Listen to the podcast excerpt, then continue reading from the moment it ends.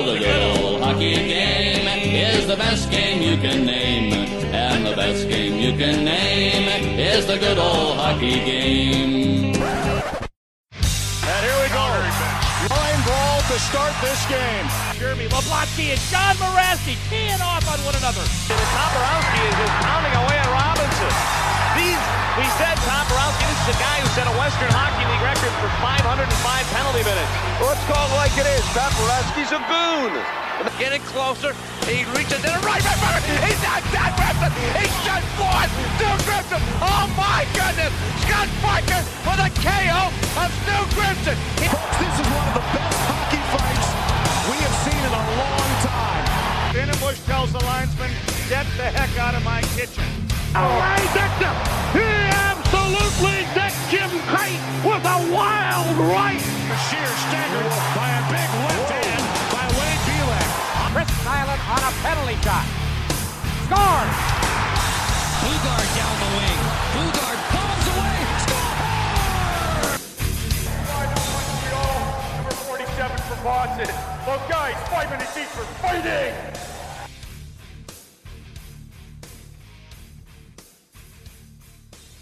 This should be good. This should be very good. Hello, everybody, and thank you for tuning in to episode 26 of the Five for Fighting podcast. My name is Alec, your host, and this is the show where we focus on the players who dropped the gloves and the fans who enjoyed watching them do it. And today's guest is a guy who played uh, quite a few games in the minors and grinded it out in the old U-Haul League and the ECHL, and uh, even had a quick stint in the Quebec League a couple times, and he managed to rack up almost 3,400 penalty minutes. And uh, the man we're talking about, of course, as you could read by the title, I'm sure when you click this, is Bruce Watson. So. Uh, Bruce was awesome, and you know, uh, great guest to have on. Told some awesome stories about being coached by John Brophy and uh, the absolute gong show of a wheeling team that he had. And in fact, you know, speaking of the Quebec League, uh, he was on some cl- some tough squads back there too, the old Laval Chiefs. And if you know the Quebec League or anything like that, uh, you will uh, you'll definitely know who the Laval Chiefs are. And even if you might not be that into the Quebec League, and if you know if you know some hockey fights and you know word gets around, you probably know who the Laval Chiefs are. we'll put it that way. So, um, but no, Bruce was awesome, and you know thanks to you, uh, thank you to him for coming on the show and. Um, bullshitting with me for a while and fuck Bruce I'm blaming you right now bud. You uh you got me to start chewing again went out and bought my first can of dip in about two and a half months the other day. Um so I, bl- I blame you for that uh, after we started talking about it there on the podcast. Um but no so yeah it was good and you know thank again Bruce thanks for coming on. Hope you're listening. Hope you uh, continue to listen to the show uh, um, hope hopefully the boys listen to the show after they uh, they come on. You know, I'm not sure if all of them do, but I know a few do. Um, and you know, speaking of the boys that I've had on the show, you can go back and check out a couple episodes if you're new to the show this week. Um, so I've had plenty of episodes. I got Mike DeGurse, Mark McFarland, Mike Segroy, Jeremy Yablonski, Frank Bialowas. Last week I had on Rob Ray, and the reception for that one was really good. So um, if you're just tuning into the show, you know I encourage you to go back and listen. There's all some good stuff, and um, yeah, the Rob Ray episode, I got a lot of great reception on that one, and um, you know, it's was really cool to hear Rob Ray's career and kind of some stuff. I feel like that hasn't been out there, so um, no, it was good, and I actually uh, started posting these little videos. I guess uh, I actually started posting them on YouTube.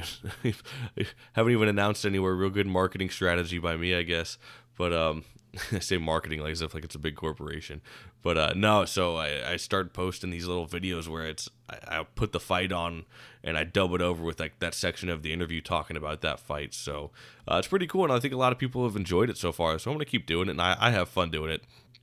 Uh, it's a little something a little bit different. You still see the fight and everything. You may not hear the fight call from the announcer, but you you get to hear the the player himself, the one that's involved in the brawl, I guess we'll say, um, you know, start talking about that fight. So no, it's a lot of fun and pretty cool. So you can definitely go check that out. I I, I apologize on my YouTube. I don't know if it's my name or if it's Five for Fighting. I I think I had to do Five for Fighting thirty because of course that email was taken. Everything's Gmail now. So um, yeah, I think that was taken. So I think it's Five for Fighting thirty is what it is on there. And of course after Chris Chris Nilan had to had to show some love for Nux. So. Uh, but yeah, definitely encourage you to go check those out and uh, like i said go check out the past episodes. And while you're at it if you want to check out some other podcasts then there's you know i don't recommend a crazy amount of hockey podcast but there are the uh, this our small little circle here i always recommend And so, uh, starting off, of course, is Joe Lazito with the Coliseum Chronicles, the penalty box, and he actually just had some new artwork that looks pretty good. It's like a little animated version of Joe, so uh, you've got the got the whole beard going on and everything. So, I really enjoyed that, Joe. Well, I hope you'd be listening. Uh, but, well, if you listen to the Rob Ray episode, and I know how you feel about Rob Ray, you're definitely tuning into this one at least. So, um, but no, go check out Joe. Joe he uh, follows exclusively like uh, Islanders enforcers, so he's had guys on like uh, Mike McWilliam, Mick Vukota, uh, D New, and Jimmy Mack, uh, and he just is doing a bracket challenge right now, and it's uh, all about Islanders enforcers, and it's kind of uh, you know it's the top dog. It's almost like old fourth line voices uh, what is it like the what the Bob Probert Invitational? Boy, we haven't done it in so long now. Fucking feel like we've been cooped up in here, and I forget all the hockey topics now because we normally we do it in the off season. Um, I think we do it towards you know the later end of the year uh, is when Southpaw does it, but I don't think it just feels like the off season because we don't have any hockey. Um, so yeah, I'm sitting there getting everything confused, but it's just uh, yeah, we don't have any hockey right now, so I'm a little little off on my time. Even though I don't watch it, it still feels a little weird not having it on. But uh, anyways, getting sidetracked. Yeah, Joe's got the um, the Islanders enforcer bracket, and so he kind of going through line by line of uh, hypothetical matchups between guys who played on the Islanders, and uh, you know who's going to be the the quote unquote you know uh, champion enforce or whatever you want to call it. Who's gonna be the champ of uh, Long Island? There we go. Can't talk. I just had dinner, so maybe that's uh maybe it's my fault. Uh, you know, if I can do a little bit of a food coma, but um. No, so definitely go check out Joe's podcast. It's great stuff, and always enjoy listening to it. Uh, go check out Bobby Longgrass over at the Bucket Drop. I know he just had a uh, just had a kid, so uh, it's a little bit slow over there for him. Understandably, of course, you know kids are going to slow you down. Uh, you got a lot of a lot of stuff on your plate now, but Bobby does some good stuff. He's actually had fourth line voice on. He's had Dean Mayorand, John Mirasty, Brandon Sugden. So uh, yeah, definitely go check out Bobby's show. It's doing good, and uh, it was always fun to see what Bobby comes out with. And um, as far as the Enforcer podcast goes, there is some good news and that is of course that fourth line voice is back. Uh, his show and of course if you listened before uh, listen to the previous episodes you'll know that his show was kind of gone and uh, i kind of explained a little bit of it but you know I, wa- I wanted to see how everything panned out before i uh, you know dove deeper into it and uh, you know private messaging Darren back and forth. But no, his show is back, and he's actually with the Hockey Podcasting Network. So good for him, and you know congratulations on that. And I look forward to listening to the show. He actually just came out with his first episode today. Um, uh, which is Tuesday. I think it was today. Um, but right now it's on Spotify. It's going to be on Apple soon, so don't worry about that. That's where I listened to it at was on Spotify today, since it's not quite on iTunes yet, but uh, it's definitely coming. So stay tuned for that. And glad to have the original Enforcer podcast back. Uh, so as you know, I always credit Darren with that. He's always the original Enforcer podcast, so it's always important for that. But in the meantime, while you're waiting for that to come out on iTunes, you can definitely go check out his YouTube channel, which of course is just Fourth Line Voice. And speaking of other YouTube channels, also check out whenprobertwasking.com. Um, you know, Steve does a great job over there. He just had a top 25 list, and he's actually going to discuss it with Darren over at the Fourth Line Voice. Uh, you know, everybody always likes to list the top fives, top tens, whatever the case may be, but he has a top 25 list, and it's very in depth with uh, pictures, videos of all the reasoning as to why this guy is placed here what brought him here, what maybe knocked him down a couple notches, you know. So definitely go check that out. Uh, you know, I I know I plug all these guys in all the time on the podcast, and I know it may sound redundant every time, but it's uh it's like the small little fight circle, I guess we have the fight community, we'll say. Um, it's a dying hobby, and I got into it late, and as you know, I'm a little bit younger. Uh, compared to these guys, not knocking the boys, of course, not saying that a bad way, but um, no. So I'm I'm a little bit younger, so I'm kind of you know I just I got to catch everything on the tail end. Of, even even seeing hockey fights themselves. You know, I got to see the tail end of the enforcer and uh, you know what they meant to the team, everything like that. And so, uh, all these guys I mentioned kind of keep the spirit alive. And whether people like it or not, it, I think it's important to get these guys stories out. That's why I do the podcast, and that's why I have fun doing it and continue to enjoy doing it. Is uh, you know getting these boys stories out. Not you know it's not all about the goal scorers and everything sometimes and I get people maybe have a distaste for fighting now and physical play of hockey, but I, I think it's important not to just close that book and you know throw it on the shelf, never to open it up again.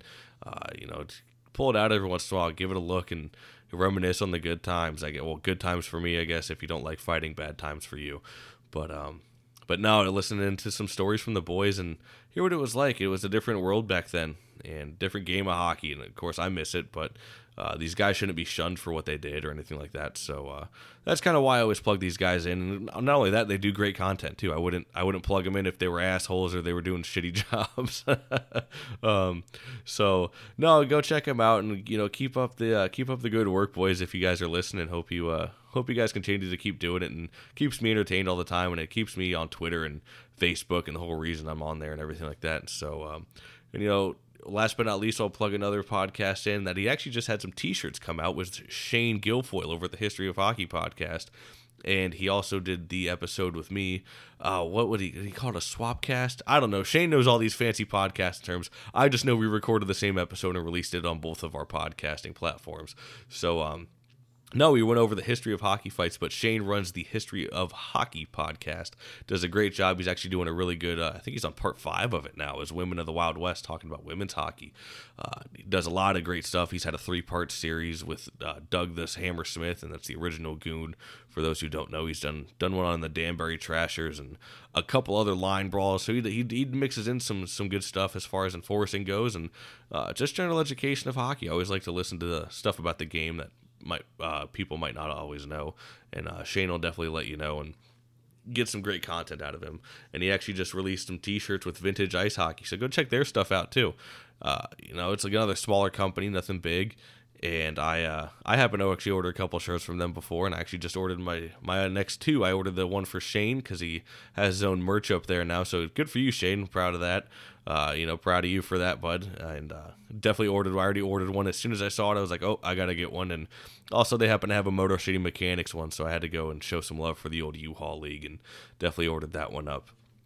Um, and they got plenty different leagues. They got the old Macon Whoopee, the Madison. I mean, if you listen to this, you probably a lot of people probably like the U-Haul League, so I'll just say that. But I mean, they have the old WHA and everything, and even a couple roller hockey teams and everything like that. But uh, they got the Madison Monsters, Muskegon Fury, the Las Vegas Thunder, or the old IHL. So definitely go check out their stuff. It's called VintageIceHockey.com.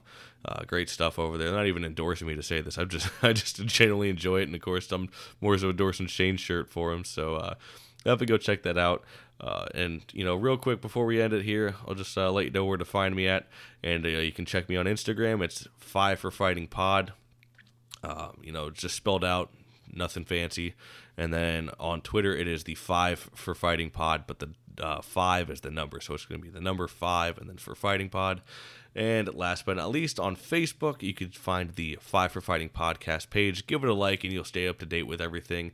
And if you want to check out more fight videos, fight pictures, fight discussions, go check out the Enforcer Appreciation Group. We're almost up to 10,500 members now. It's crazy to even think about. It's almost a year old now, so I've almost had 10,000 people join it in a year.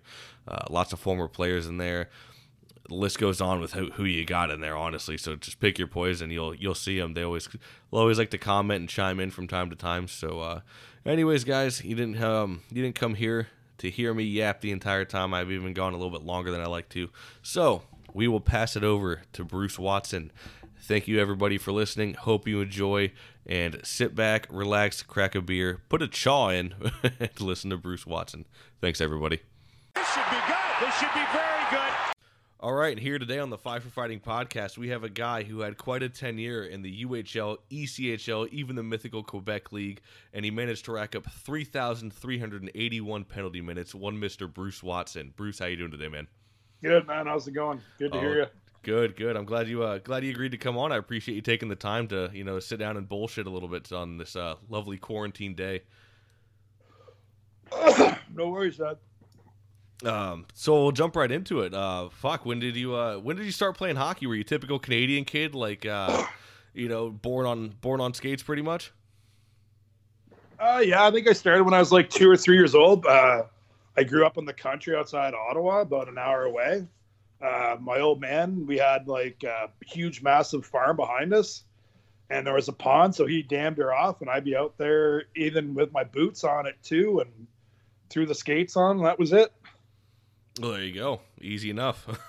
um, so you know, of course, hockey DB can be kind of sketchy, especially like in juniors, as far as like you know, it's a little bit blurry.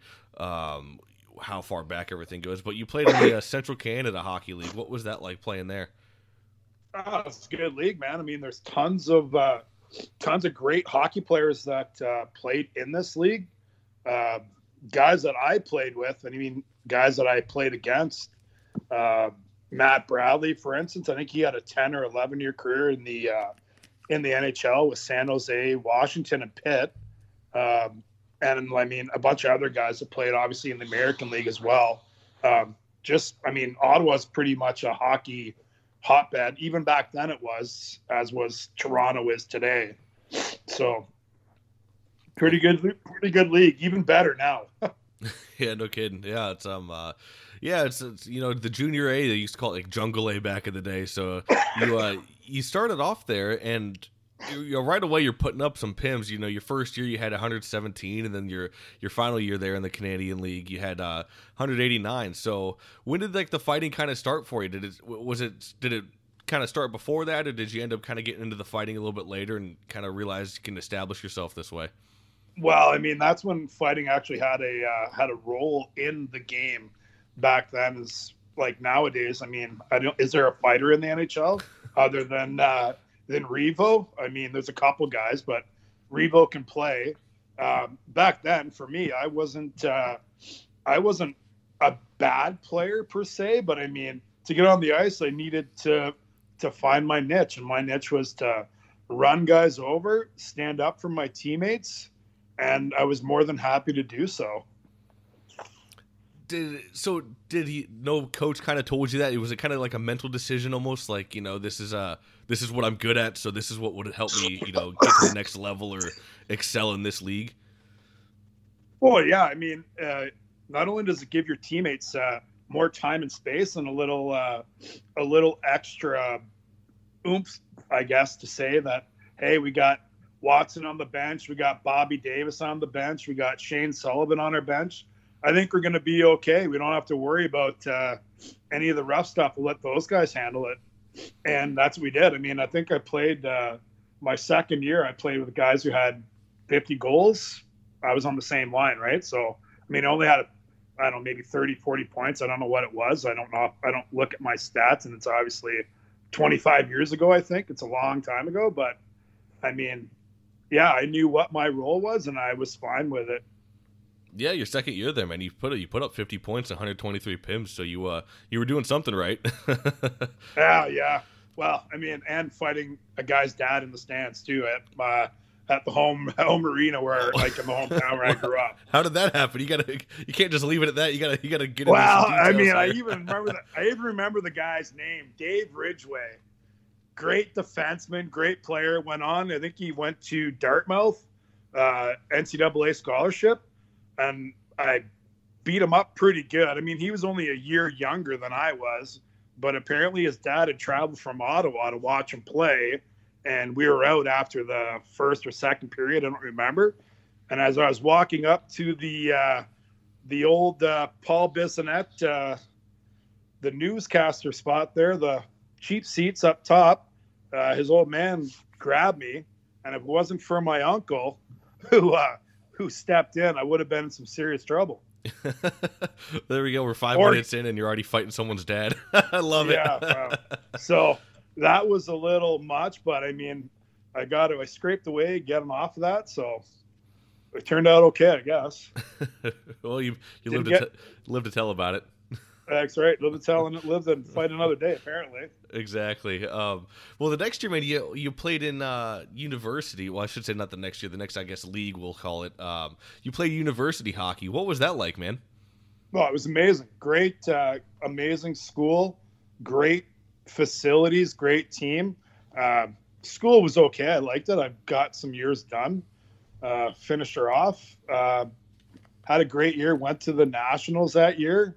Uh, only played in one game at the Nationals because I mean, for me, I don't know, it wasn't. Uh, we were fourth line guys, and uh, basically they played the three top three lines, and we just ran with it as long as they could.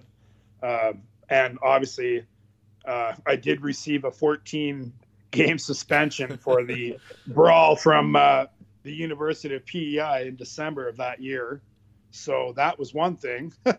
So when we came back, me and my two line mates came back off suspension. Uh, literally half the season was over. So we were like playing like behind the eight ball. We were the Black Aces like at Christmas time all the way through February. We were like getting bag skated every day, fucking workouts. It was insane. But I mean, that I mean, the guy ran our goalie from came off the bench, ran our number one goalie. So we had to do something, and we did. Clearly you did, and you got 14 games for it. I was about to say you put up uh, 215 pims out in university, so you were really getting after it, eh? well, yeah. Well, that game, the UPI game in Prince Edward Island, I believe me and uh, my line mate, uh, what's his name again? That's terrible. Uh, man, Jeff, just a big dude. Played a little bit in the coast. Uh, Quebec League guy I think he works now in Calgary, but uh, me and him, like he's a he's like the size of Pat Cote. He was oh. a football player on skates, and that was in I think oh like 1999 or 2000. He was a unit, and he just he bagged three guys. I fought two guys, and he fought three, and I mean fought like toe to toe. Guy went the guy who ran the goalie tried to get off the ice, and Jeff actually ended up catching up with him and grabbed him pulled them back into the rink there uh, in PEI and just laid a beat down on them. So yeah, we had we had our names were in the apparently we were in the Hockey Hall of Fame within a month about how many pims we racked up in that uh, in that brawl.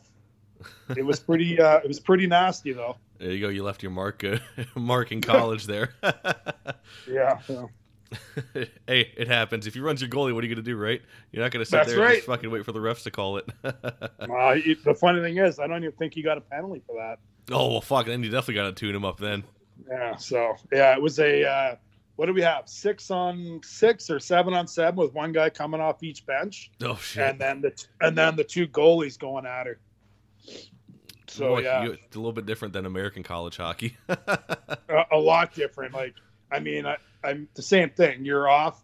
You get into a fight. You're getting you're you're out for the game, and you're facing a three game suspension.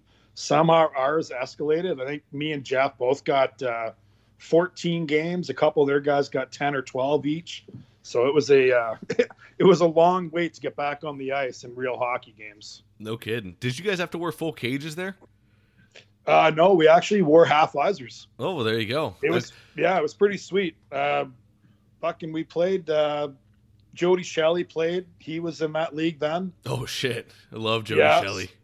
PJ Stock was in uh, at Saint FX the year before, uh, and he played in my hometown. So I knew PJ was billeted with a friend of mine uh, in Pembroke, where I live. That's where he played junior too before he went uh, back to the Quebec League there. So uh, he's a tough dude, man.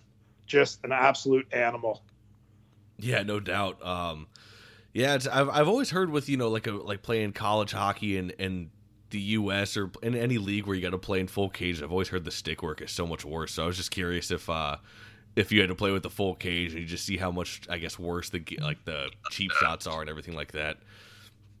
Well, that's yeah. I mean, my junior league, uh, your the sticks were above your head all game you'd get four cross checks right in the cage every game. You'd get uh, glove on punch to the face. So like when I fought in E like back then, I would take my bucket off. Like I would unclip my bucket because a couple of my buddies on my team from Peterborough, they played in the uh, Ontario Provincial League, and that's what their tough guys did. When you're getting into a tilt, unless it's like a spur of the moment, but if you're setting up to fight a guy, it's buckets off, skate to center, and let's get this done. But that's uh, that was the way we did it. And like in hockey at university, not a lot of stick work. I mean, I took a couple stitches from a puck, but never from a stick. There you go. Yeah, it always because uh, like, I, like I said, every time it always uh, everybody who's always played with a cage in some league or something like that. Of course, not not talking like beer league, but actual you know high level hockey. Always hear the kind of the, the cheap shots and stick work go up a little bit because you know there's less uh, less consequences, especially because there's no fighting in them. But um, of course, you know if you guys are getting in brawls and 14 game suspensions, I think uh, I think fighting is a little bit more tolerated there. well, it's a lot. I don't know if it's tolerated, but I mean it had to be done at that point in time, and we had a team like I. I mean, we were the second best team in our uh, in our league uh, and that's all the Eastern uh, Canadian universities. I mean, UNB was stacked. I mean, today they're still, I would say, probably the best university team, maybe in North America. I mean, I'm going against unreal schools at uh, in the states. I mean, UMD I think won the last two national championships, but I'm not sure. But UNB stacked every year. They had when I played there, they had like four NHL draft picks, like in the top three rounds, playing on their team. Oh, no kid. Yeah, so they were stacked. Good night. I, I don't know. Too, like that's one you know, I'm, I'm a little like blurry as far as my knowledge on, uh, you know, the the Canadian hockey leagues, like the you know the Western Hockey League and the Ontario League. But university hockey, I know jack shit about. So I never. I'm always curious to hear kind of you know stuff that goes on in university because, like I said, I'm just uneducated on it. So um, no, it's cool that you got got some inside info here. I like it. yeah, it was a good time. Lots of beers, lots of fights. There you. Go. That's all you need for good hockey. I guess, yeah. Um, so man, the next year though, you, you end up in the old the old U-Haul League, the United Hockey League, with uh, Port Huron, the Border Cats. You know, how did that kind of come about? What, how did you kind of get there? And you know, for your first year pro, how'd you like it? Ah, beautiful place. Uh, the town was great. The fans were amazing. How I ended up there, I was uh, I had an agent call me at the time and wanted me to go to uh, Florida's rookie camp, which they were holding. Uh, they held the rookie camp for Florida Panthers. I guess one of the uh, either the assistant GM or the GM at the time was an Ottawa guy. I want to say it was Sexton, but I'm not sure. Uh, so I went to that camp. Then they said when that camp was over, this they sent me an invite to my house uh, for the Louisville Panthers. That was uh, going to be their AHL affiliate. Um, so I went to that camp. I was there for, I want to say, 16 or 18 days. And then Puhalski, who was the coach in Port Huron, was there scouting because I think the owners of that team owned the Louisville team. So that's how that came about. But I mean, I loved it. It was good. Uh, close to Detroit. I mean, my parents were only five and a half, six hours away. Uh, my mom, so my brother, so they could come anytime they wanted. Uh, the town was great. Fans were amazing. We had a great group of guys. And I mean, that was where my first legit pro fight, uh, where I actually got the bag beat off me by Pete Vandermeer. yeah. Big time. Fuck those Vandermeers, man. Like I, I always say, they grow like fucking weeds with how many there are. Well, I mean, I think there's five or six of them, and they're all probably in the top 50 yeah. top 60 of minor pro hockey in toughness. There's not even not even a question about that. What was it like fighting him? Was it just like riding a fucking bull? Dude that guy literally beat the shit out of me. He blackened he blackened literally both my eyes. Like driving my car home after that game i could barely see. Oh.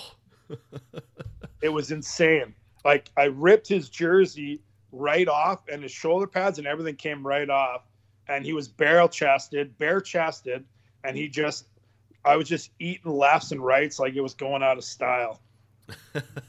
well, welcome, welcome to pro hockey, kid. This ain't university yeah. anymore. Then, I mean, at least he gave my face and my uh, bleeding nose and my busted out tooth and black eyes. At least he gave me the head tap, made me feel a little bit yeah, better. Like, job, hey, kid. son, hey, son, sometime you'll be able to beat somebody up. But yeah, not, he not was today. one tough tough motherfucker. I can tell you that. no kidding, man. Yeah, Pete Vandermeer's a uh, awesome guy. Um, you know, you had a couple uh, tough cats on that team too. You had Lee Cole and Curtis Saylor. What was like playing with those two? Oh, a couple meat sauces. Saylor was uh, Saylor's like a Pat Cote, pretty boy. Uh, got the long blonde hair. Just a great guy. Uh, huge into the gym. Was always at the gym working out. Uh, just a great guy to learn from, to be honest. And Lee Cole, the same. I mean, decent lad. We we had a couple uh, couple incidents on the ice during practice and stuff, but all around great guy, good pro. Was always good to the younger guys. Uh, but I mean, I guess anybody gets a couple couple drinks into the night before, and you go show up at practice, and you're not uh, you're not pulling your weight. One of the older guys is going to say something, and I didn't take kindly to it. We had to talk it out, and it's in the past and it's all gone. So, I mean, I had a great time there. The guys were great, all the guys, and like I said, Lee and uh, and Curtis, they could both fucking uh, they could both throw the mitts, and they fought every top guy in that league that year. Yeah, you were you were only left with 136 penalty minutes, where you, they were taking taking some work away from you. I think I only got like 20 shifts, but I mean, heck, who's counting? yeah, you made them count. Um, yeah. Well, so you had a you had a quick cup of coffee in Rockford. Um, you know, you played eight games there the next year, but then you actually end up in Asheville. What, what was it like playing out there in Asheville?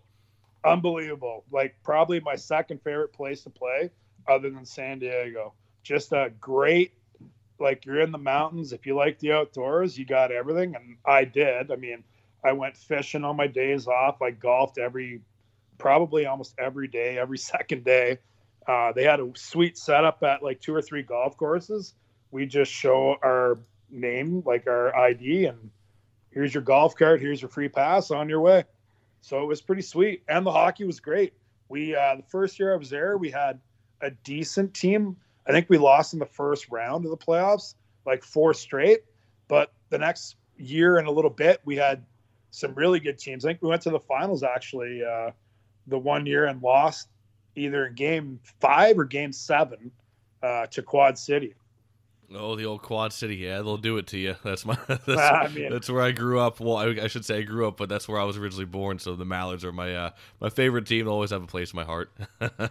yeah, they had a good team. They, I mean, that was the only rink other than San Diego and maybe some of the West Coast teams that were drawing what nine over nine every game. Oh, usually, it was stupid. Out. It Just was insane, stupid out there in Quad City. Yeah, I went to was a that game. what's the guy's name? Howard Cornfield. Yeah, Is that the guy? I believe Harold so. was he? Yeah, he was the head guy there, walking around with his five piece suit on. Yeah, That guy was that guy was huge. That and then I'll see what's that would have been ninety to two thousand. So they probably had Toporowski at the time still too. I want to say Topper was there. Yeah, I fought Topper. Topper. Uh, I mean, we wrestled in the crease, but I mean, we still fought.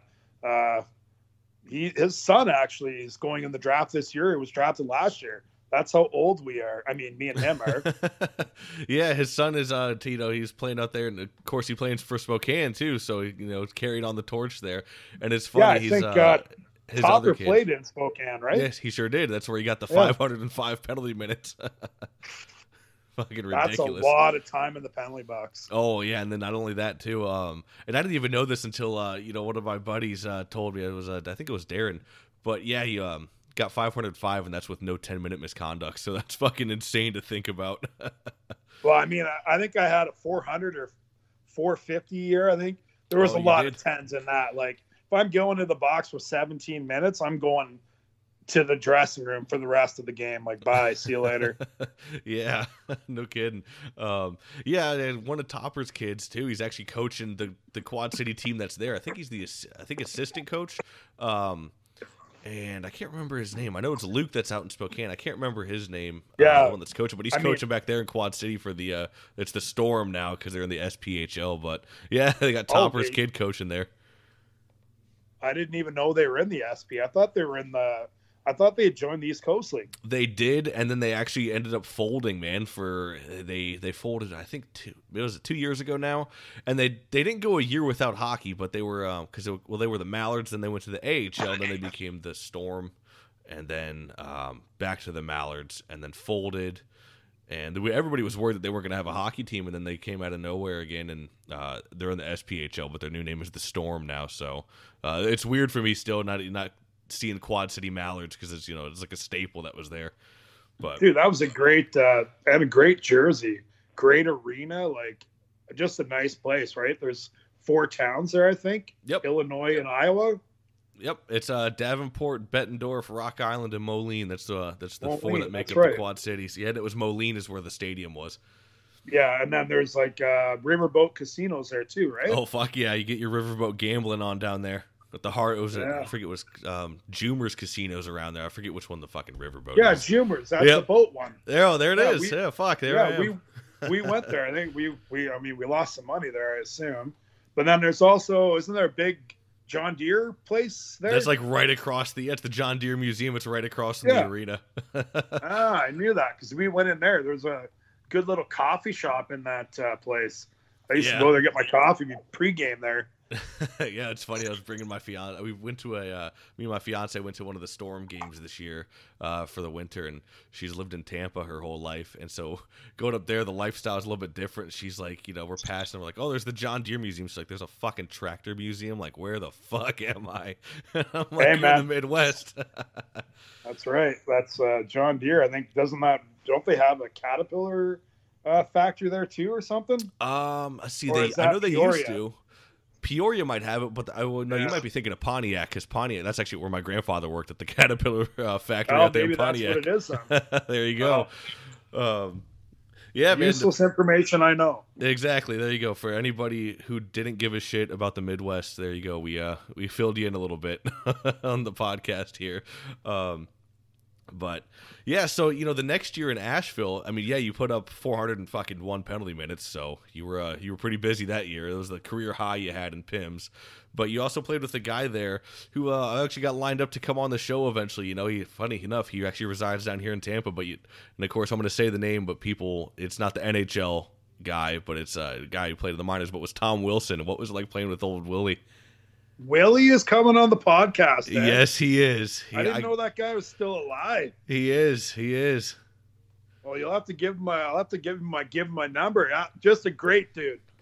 One that's actually one of my favorite guys in that year on that team. That uh, he came in uh, from Columbus, I believe, Yep. with uh, Pat, uh, our coach Pat uh, Bingham brought him in. Yeah, we had a bunch of good guys come from the Central League that year. That really actually helped our team actually make it uh, to the finals. Yeah, Willie, he's a he's a machine. That guy. He fought. I think he fought five guys in that Knoxville brawl. I think it was the what do they call it? The the oh man, I'm so forgetful. Too many concussions. Uh, Jesus Christ, Grey Cup in Canada.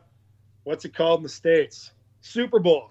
Super Bowl Sunday. It was like a one o'clock game or a noon game against Knoxville. Back when Knoxville had like Alex Alapin. I think there was that little short guy, Andrew Tortorella or something or other. So our coach, we're I think we are losing. He's like, our coach gives me and Lee Svangstu a tap on the back, and I want to say sent out uh, who was with us. Tom Willie was on the back end, and somebody else, and he said to Lee Svangstu, who's like six foot eight or six nine on skates, just a big farm boy from out west. He said to Lee, he said, Lee, I want you to go grab a hold of this guy. I don't want you to fight, but I want you to pick him up and body slam him into the ground until somebody on their team wants to fight. He's like, this team, they're coming in here, score two goals in the first period, whatever. They think they're going to run right over us and not going to have to drop the mitts and answer the bell. So Lee went out, dropped his mitts, picked this guy up. I swear he's picking him up six, seven feet in the air and slamming him onto the ground. and then, and then I was just standing there. I had no idea, no idea what to do. I was like frozen in time. And all of a sudden, two guys passed me. I was on the boards. Two guys passed me from their bench. And I'm like, what the hell's going on here? All of a sudden, uh, I think it was Tyler Prosofsky. He he jumped off the bench, gloves flying, jersey off, helmet off, and he's going he's going after somebody. And I ended up fighting, I don't know who it was, Mike somebody, and I think Alpin at the end and another guy. But I think Willie fought five guys that time. He's behind the net fighting the goalie and one of the defensemen. It was insane.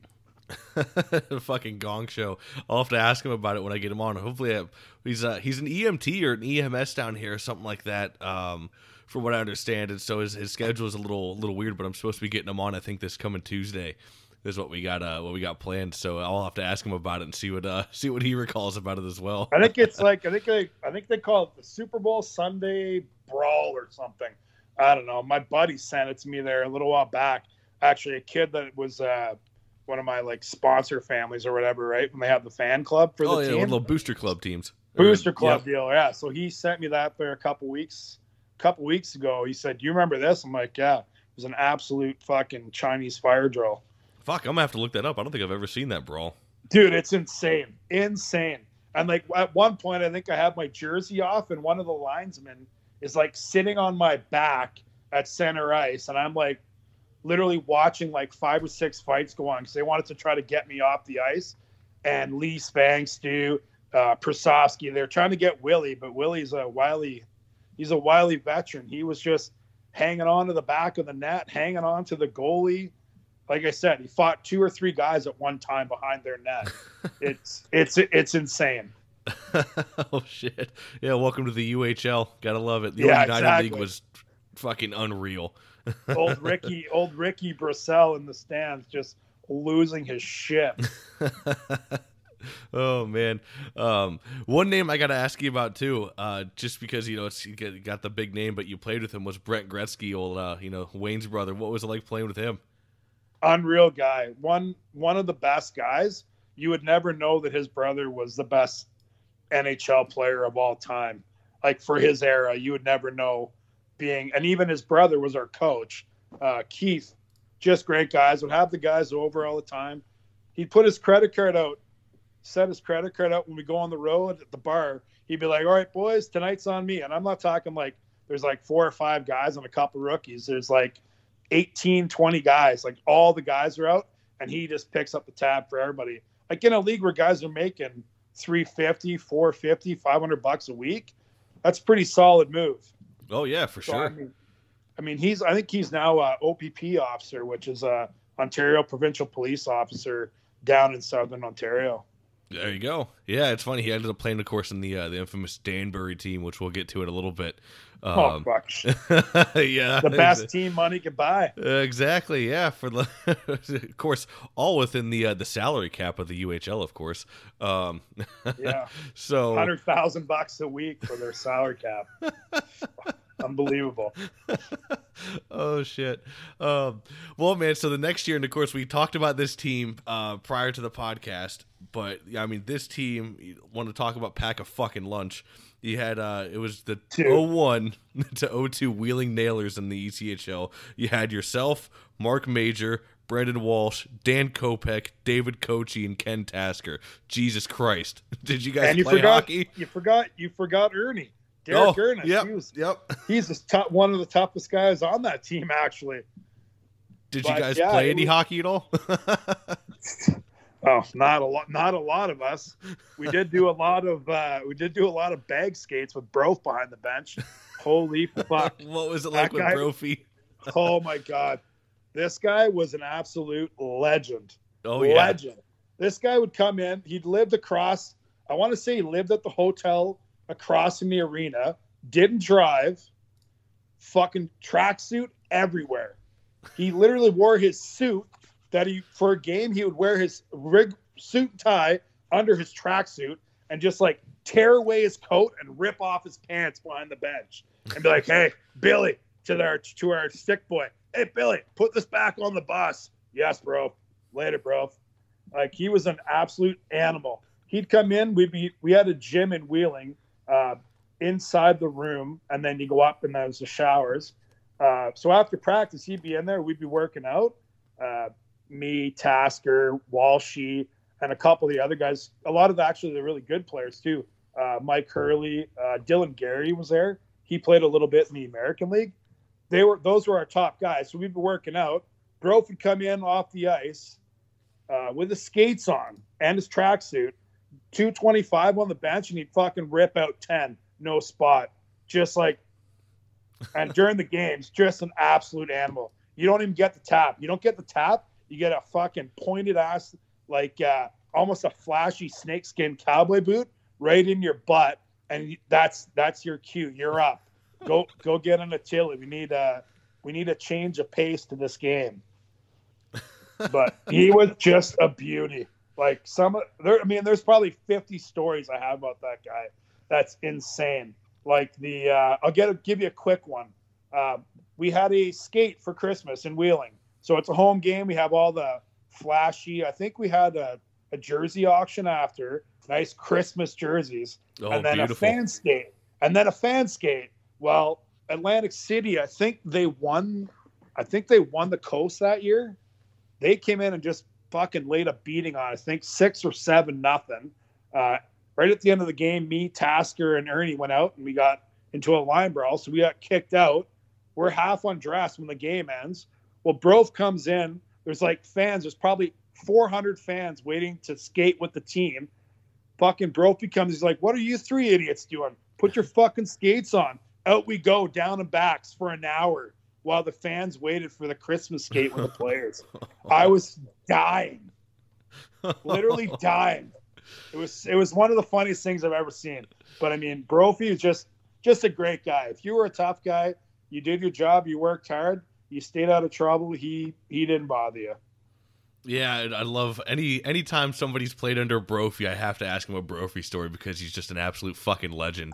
So you always got to ask him, or I always got to oh. ask guys any Brophy stories that they have, and um, yeah, there's just always so funny with it, and I love that he'll chirp the players again too. Like he'll fucking just say whatever he wants to the players. He'll chirp them from the bench on the opposing team and everything like that. Um, that was oh, unreal. he would he would tear strips off of other guys. I'd be lined up against a guy. I'm I'm gonna fight the guy, and Bro's like chirping the guy, saying, "Hey, uh, 72, you're about to go to the penalty box with some blood all over you. You better get your uh, grab your nut sack before when you get in there." Just losing it on the guys. He's just just a beauty. And I mean, I don't know, I don't know how I can't remember how old he was when he coached me. I want to say he was like 73, 74. I don't know any guy that's 73, 74 that can jack up 225 no problem just like it's nobody's business that's just the way the kind of guy he was. He's just he's just a I don't know. He's a legend. Like the guy was an absolute legend. Some of the the way the, the best way to describe stories with him sometimes is like you just the only other explanation is it's just brophy. It's just how it is. that, yeah, it's like uh, oxymoron. Right. Oh, that's a brophy story. Yeah, no problem. yep, everything makes sense now. yeah. Um, so what was it? You know, of course, he just was recently on Spit and Chicklets, and we talked about him a little bit. What was it like playing with old Walshy, Brendan Walsh? Uh, Walshy, he got uh, he was real good for us the beginning of the year. There, um, I want to say he got called up maybe before Christmas or after Christmas, and then we didn't see him again. I mean, he was too good for that league, anyways, right? So uh, we didn't see much of him after Christmas, I don't think. But I mean, I spent a lot of time in the penalty box, so I wouldn't even know if he was on the bench or on the ice. So. But yeah, he's just a good hockey player. Uh, funny story with him. I don't know if, if you had him on or if you told this on Spit and Chicklets, but uh, I went down and did a couple hockey schools with Wheeling and uh, Pittsburgh. They had a Neville Island in uh, in Pitt, they have like a Mario Lemieux hockey school, blah blah blah. So I went and skated for a couple uh, a week before the training camp for Wilkes-Barre, and Walshy was at the NHL camp. So at the NHL camp, if there's a penalty called, they do a penalty shot, uh, and in pit the guy chases from the blue line. So whatever, Walshy's playing, they're playing. I think Oliwa was on the team, oh. and him and Walshy were on separate teams. So Walshy being Walshy was just giving it to him, cross checks, sticking him in the nuts, like wanting to fight. Was like, no, I can't go, I can't go, I can't go. So Walshy, literally, I think I think Walshy two handed him or Oliwa two handed something. So whatever it was, I think Oliwa was chasing Walshy, and Walshy instead of scoring, he came in. Oliwa was behind him. He let the puck go, turned around, and just gave him a huge slash like instead of taking the penalty shot, Walshy just turned around and gave it to him. and then they actually did end up fighting. I think the next shift against each other. It was uh, pretty comical, actually. That's awesome. Yeah, I gotta love. Always love the stories when drills will turn into fights real quick out in camp or oh. practices. well, hey man, look at it helped St. Louis last year win the cup. It got yeah. them. Uh, didn't that turn their season around right after? I think they won on a huge, a huge heater yeah, absolutely. Um, you know, another guy I got to ask you about on that team, and of course we just mentioned him, but um, you know, he was on my buddy Darren's uh, podcast over there at Fourth Line Voice. Uh, but it was Dan Kopec. What was it like playing with him? Oh, Kopey, uh, good lad. Just another Western farm boy. Uh, I actually played with him in Laval too. Uh, I think it was the next year or maybe the year after. Yeah, Cope was a good guy. He, uh, he had a young he had a young wife and family there, but I mean nobody I mean, I think he maybe fought five times that year, maybe six. No one would go near him. There was like guys would skate near him, and he would just he'd have that big long stick, big tall guy, and guys would go into his corner and they'd just come out of the corner like they'd go in fast, they'd be going to the bench, hunched over, just they got worked is what happened because that's what he did to guys. And no one would go near him. By the halfway during the year, no one would go near the guy. He'd go back to get the puck on a breakout, and it'd be like the Red Sea parting when he'd go up the ice. So yeah, he, he was a tough dude. Like one of the guys I wouldn't mess with on that team would be him.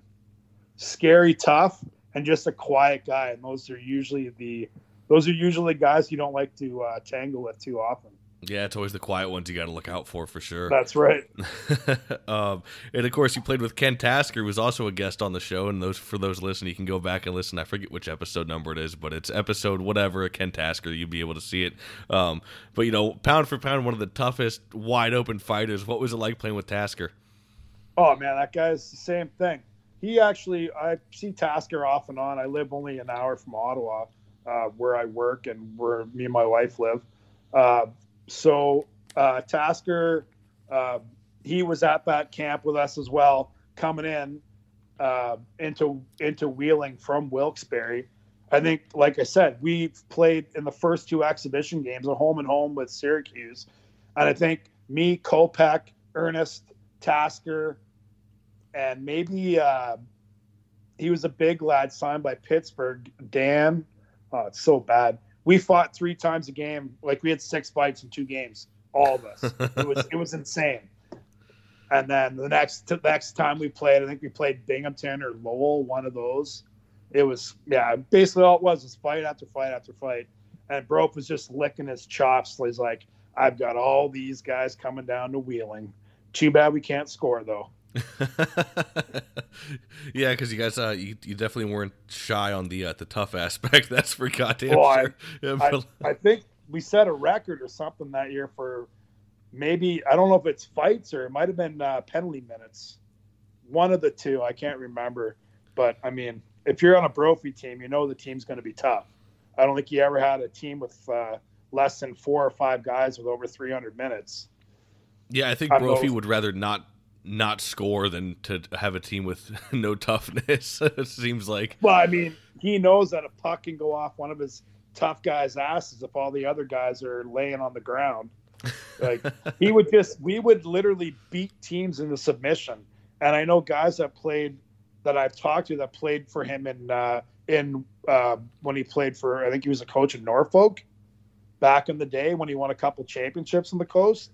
I can't remember the name of the team but I think like they were saying like they'd score five goals because no one would want to compete against them. They were just that tough, which is pretty scary.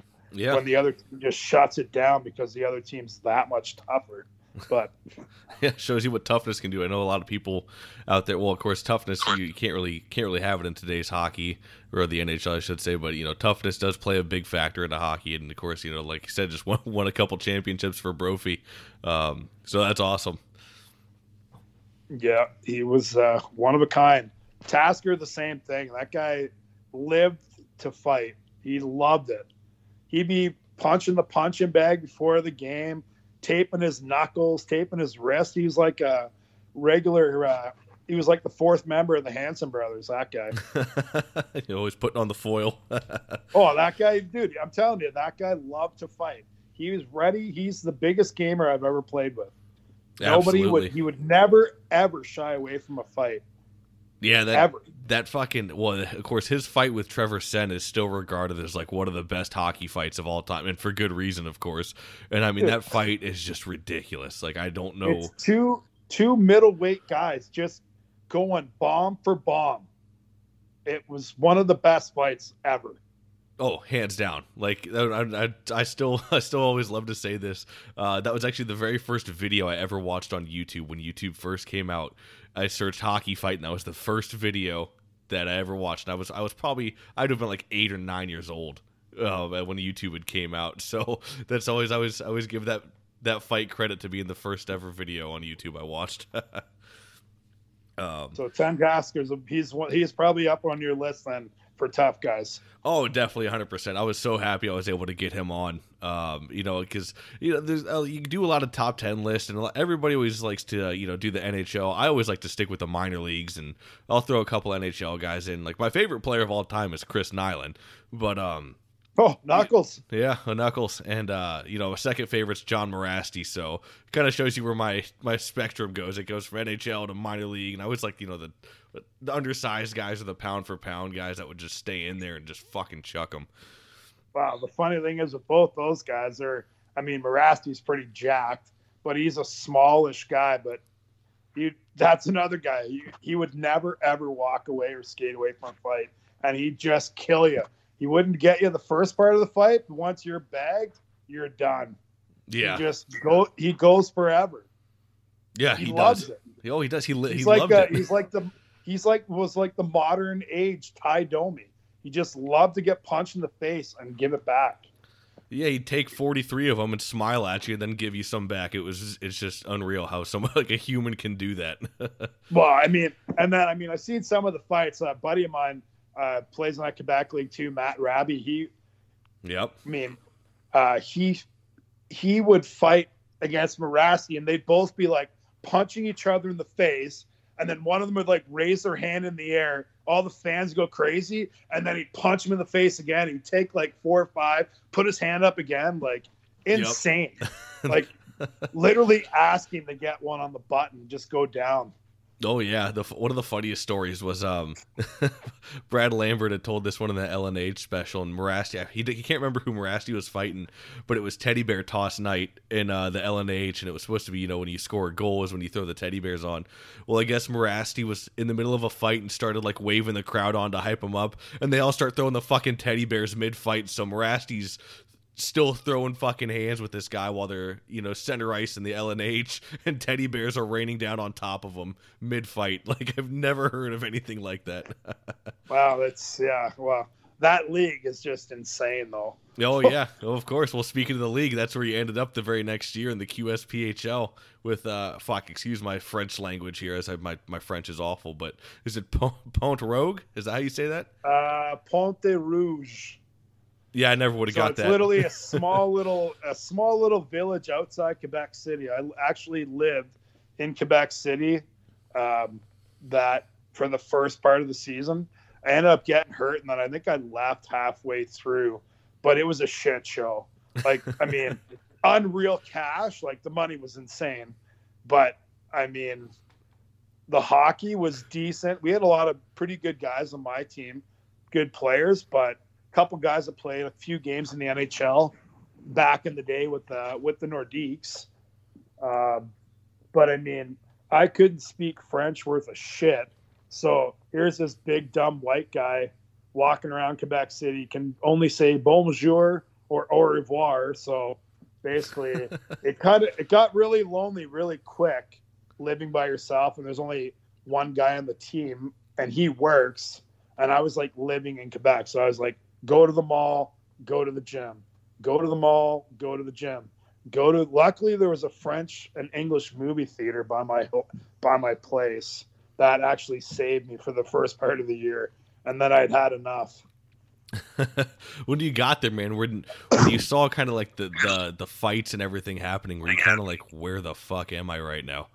Well, I mean, it was yeah, that's it's a big eye opener. I mean, the only reason I signed there is because I would have, uh, I could live in Canada, and it was cash money.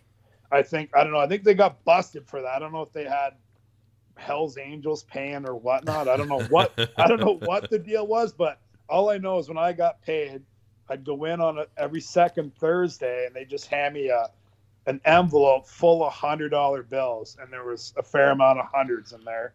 And I mean, and they paid for my my uh, condo, they paid for my internet, all that crap.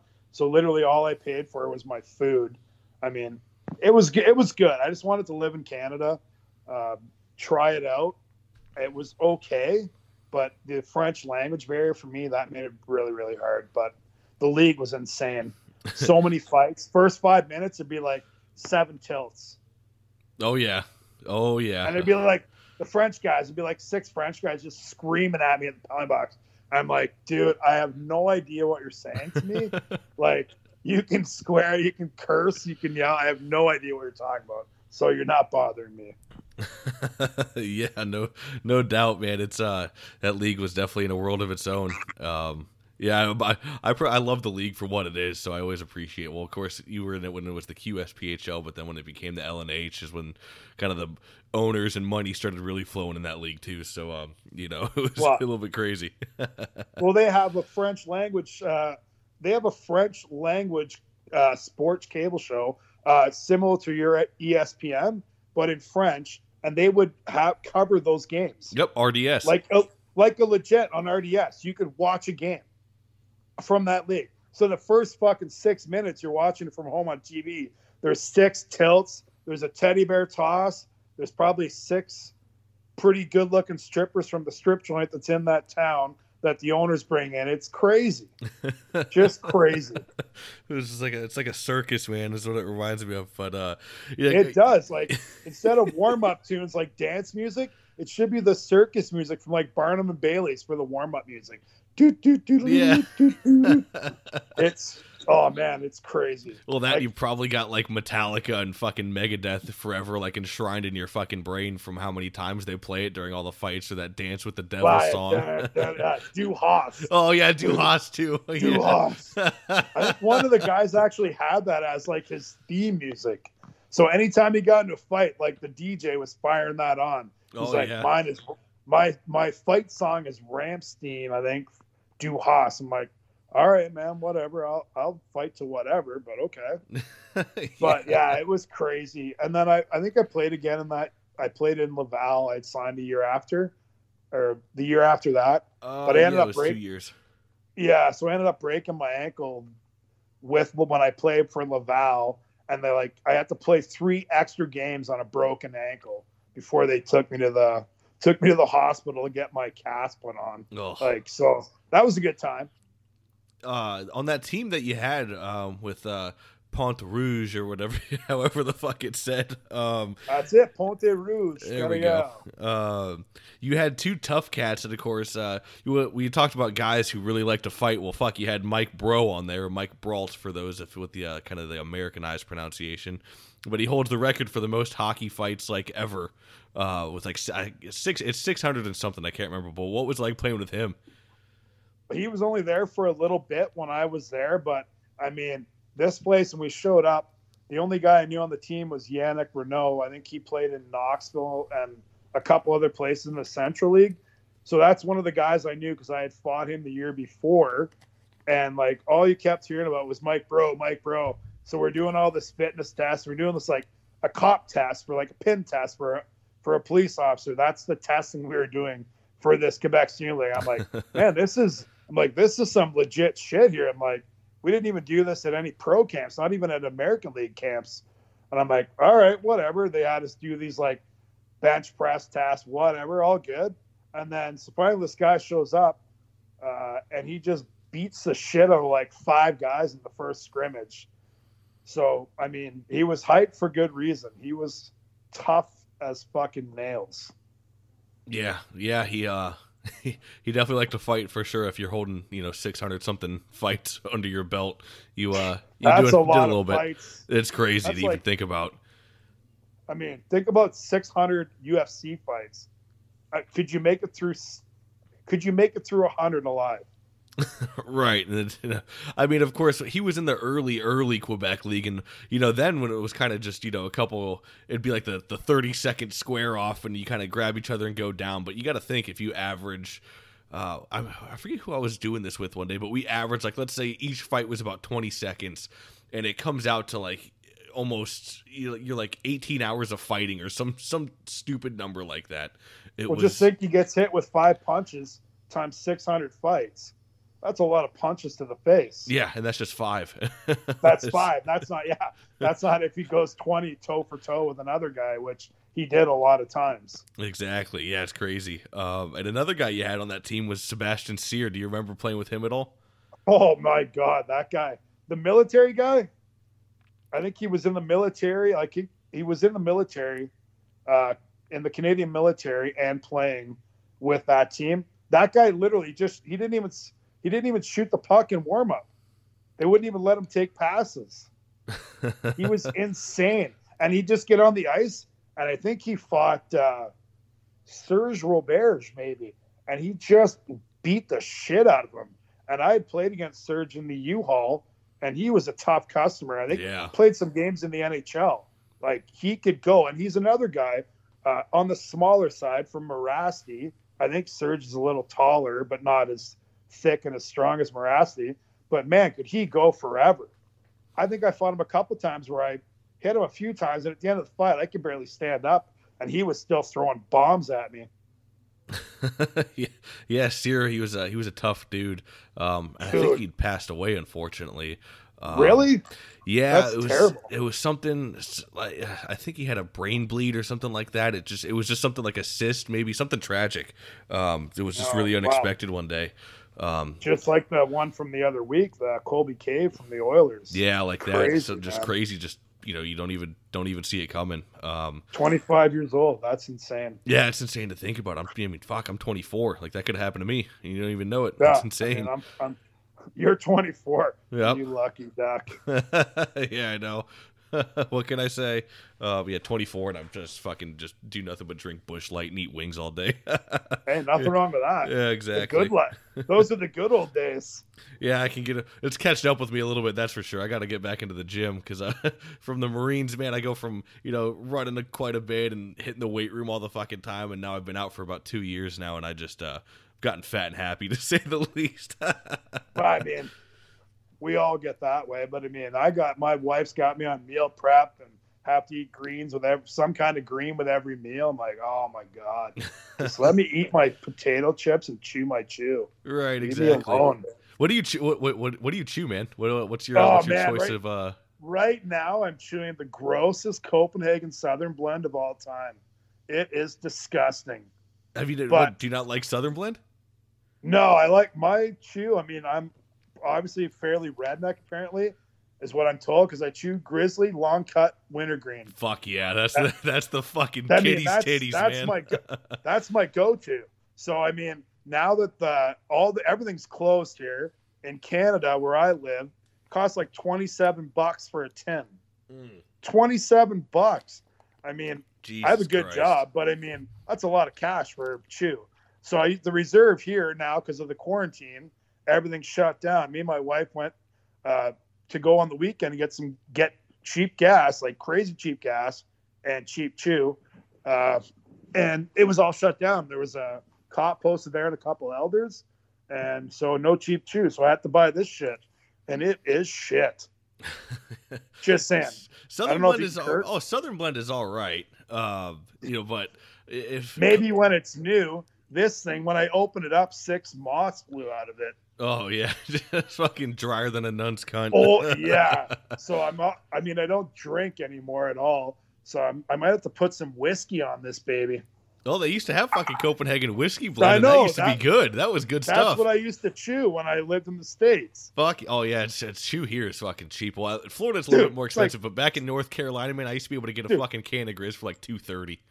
dude buck 89 walmart Fuck yeah. right across buck 89 i'd buy like 50 tins and then my parents would show up like my mom and my brother and all my buddies back home chewed. They're like man chew's like 17 bucks a tin. I'm like i can get it for three bucks canadian man. I'll send it home with my mom. There you no go. No worries. Boom. There you go. Make your mom the tobacco mule. Yeah, I Run mean- a tobacco over there for him. yeah i appreciate that. Oh, how many yeah. tins of tobacco do you have ma'am? Oh i got none oh plus my uncle chews right so i i would be sending back to my uncle too he was wasn't going to pay that when i could get it for dirt cheap You ever dip? Uh, do you ever dip Stokers by any chance? oh Oh, Gross. like oh, you think it's gross, dude? What? Like a tub of Stokers? Oh, well, because I mean, if you're, I, dude i'll send i'll send you a tub of stokers if you send me a sleeve of fucking grizzly no you. problem no questions asked as soon as the reserve opens i'm putting it in the mail to you send me Dude, your info. Stokers, Stokers is like the juicy, like it's not the greatest tasting, but it's the fucking juiciest wintergreen you'll ever fucking have. I don't know. It tastes to me like wintergreen flavored cut up uh, shingles, Oh, like housing shingles. Like nothing, nothing beats Grizzly wintergreen because it's got like the, it just packs a fucking punch. It's not like anything else. It's not like Oh, that sweet wintergreen. Fuck but yeah. I mean, it, I find it's like Stoker's is like Kodiak wintergreen mixed with like Copenhagen snuff. I don't know. I Kodiak, just that's like the like fucking it. top shelf shit.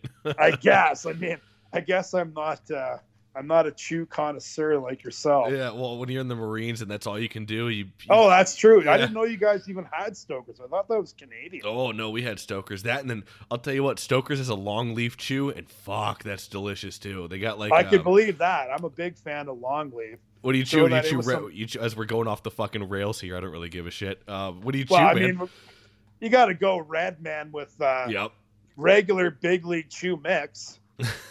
there you go. That's my go-to. I think I have some up in my uh, in my kitchen cupboard. I, my wife would not know about. I hope. I had a buddy who'd always do. Uh, he was like Levi Garrett. Levi Garrett's alright, but I always like Red Man. Red Man was fucking delicious. But um, what was it? Stoker's. Yeah, Stoker's would have. Uh, what was it? They had fla- it was like flavors. So they would have like original chew, but then they would also have like apple and like peach. And Yeah, one of they them had was apple, like peach, tequila sunrise. Yeah, there There's like a long leaf chew, and it was one. delicious. And they had, they might have had moonshine too. I think they did have moonshine. Jesus. And oh See, my you guys god, are it was so good. Americanized. We don't. I think we get uh, bacon flavored chew, wintergreen, and straight. That's Oh. a Canadian one. Maybe throw in a poutine flavored chew. We don't get all the fancy ones.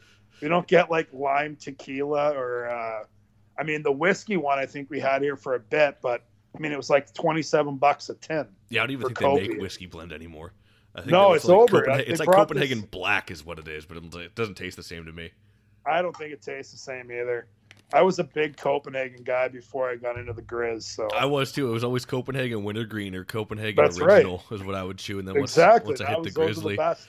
yeah, it's like I a crack chewed, fiend. My uncle chewed the Grizz. My uncle chewed the Copenhagen snuff, and I got into that. And then we started chewing the whiskey one, and we're like, "Oh, this is amazing!" And then it just disappeared, and here comes the old dust bunny here, Southern Blend. fucking hey man, God, I, I'm gonna have to go get a fucking can of chew after this. I've, I've been, I don't know, I've been off the chew for like two months now, but now I'm really fucking jonesing. Well, I, can send you some of this dust in the mail. oh, you could, uh, I'll pass on that one. I could probably get Southern Blend down here just fine. Oh, yeah, and the good stuff. Yeah, the, all the good Canadian stuff. version. Exactly. Um, well, fuck. We'll we'll get back a little bit here. Um, after you know our redneck asses just went off for fucking ten minutes on chew. That's all right. People, consumers need to know about these things. exactly. This is important, and I know you know some people, uh, plenty of people out there, fucking probably dip while we're you know bullshitting or fuck dipping and hockey go hand in hand. Honestly, so fuck it. Oh, that's right. Um, so well, you know, we'll skip ahead a little bit uh, through uh, you know San Diego and Fresno because you, well, you only played one game in Fresno. Well, actually, you said you actually really enjoyed playing in San Diego. So you know, what Oh. was it like playing out there? man, it was like living on the beach, playing hockey for fun. And I mean, our team was just insanely good, like crazy good. Um, we got rid of like two or three guys. Like the coach gassed them right at the, I came in at the end of the year, and the coach gassed guys that had won championships for him to bring other new guys in, and we didn't miss a beat. Uh, I think we ended up winning the finals uh, that year in Game Six or Game Seven at home. But I mean, what a place! What a coach, Martinson. pfft, Guys, probably probably one of the best coaches, not coaching in the American League or the NHL that should be.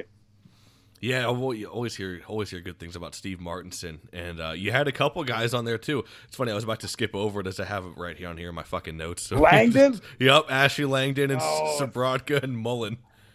Yeah, like they got rid of the they got rid of uh when I came in, they I guess Marty thought I could play better than him, or he was hurt or something. But he was around uh he was around the team. Uh we all lived in this like uh I want to say it's like a uh it's like a condo hotel. So it'd be like two guys per condo room and then the guys with families and kids had like the big suite one. So it was pretty slick. All the guys lived together except for one guy that lived out uh, with his wife uh, in San Diego. So it was really, really good, real, real fun. Did a, spent a lot of time with the guys. I mean, and you're the rink's four minutes from Pacific Beach. I mean, what's not to like? Yeah, and you don't have to worry about those harsh Canadian winters. It's funny because down here in Florida, I'm like dying for a winter because it's just hot all the fucking time. Man, you can come up here and take my winter anytime. Yeah, I'll take some snow from you because I mean, well, fuck, it's Yeah. already like 90 degrees and we're not even in you know May yet. it's been fucking I rough. mean, we we just turned we just turned the heat off at our house today, and we got the windows open because it's nice. But my wife's outside right now drinking a drinking a pink Whitney, uh, no less. oh, there you go. Uh, yeah, on the patio. So wait until I'm get done this, and we'll go have some dinner. yeah. Well, fuck. Maybe if if the if this podcast becomes big enough, we'll make our own fucking chew.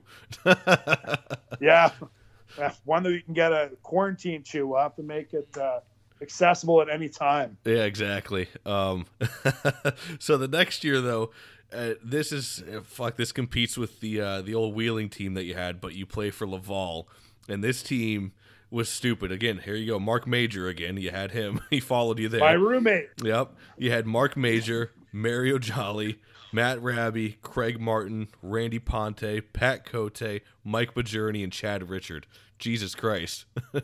Yeah, there wasn't uh, there wasn't a lot of teams that year that wanted to fight with us. yeah, you only had 85 penalty minutes.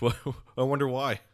Yeah, I, I mean, I you, you couldn't get a fight. There'd be guys. T- there'd be times where uh, Richards would be jumping in front of uh, Bajorni and taking a guy's fight. Like in when the guys had their gloves off already, it was insane.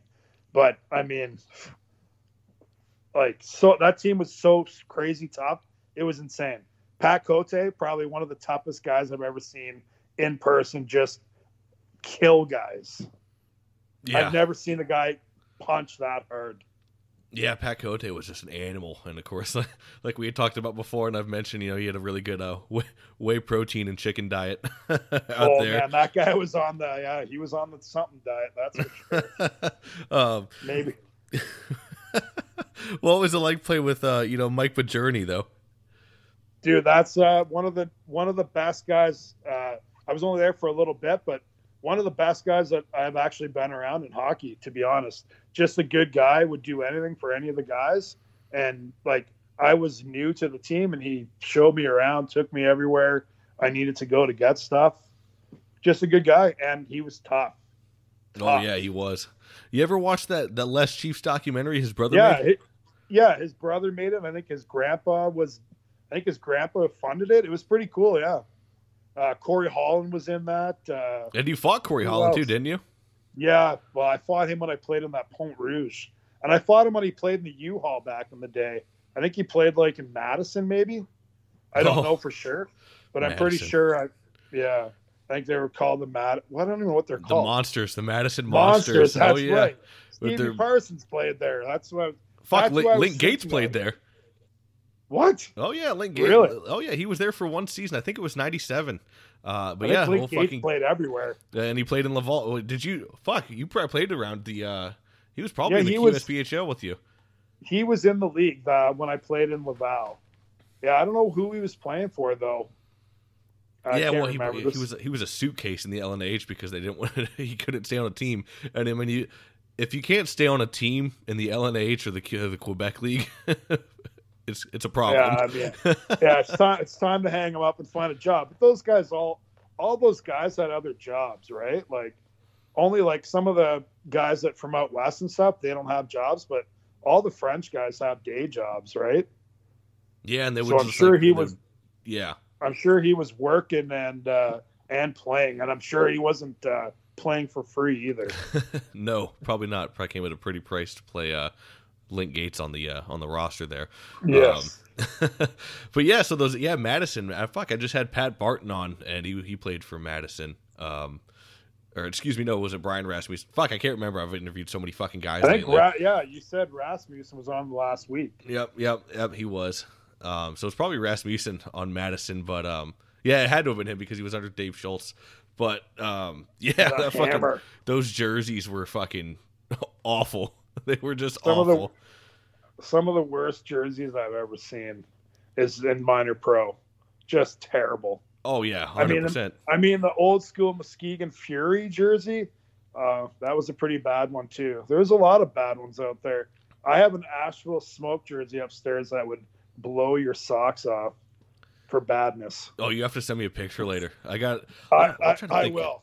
I have one that's pretty bad. It's a gold Gary Goulash fucking roller hockey international jersey, and it's fucking awful. it is awful.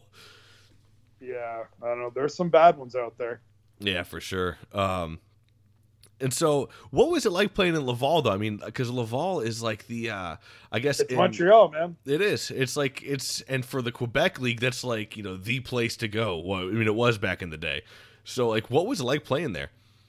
Yeah, well, we went. We would be doing stuff every night. Like we'd be going to the movies. Like there's all the guys lived around the same area, so we would be doing stuff every night, whether it be drinking. Paul, those guys were drinking pints, doing whatever. But uh, yeah, we spent a lot of time downtown Montreal. Maybe a few of the uh, seedier, less uh, well-known strip clubs. Went to a couple of UFC fights. Uh, couple of UFC fights. I think at the Denny Potvin Arena back in the day.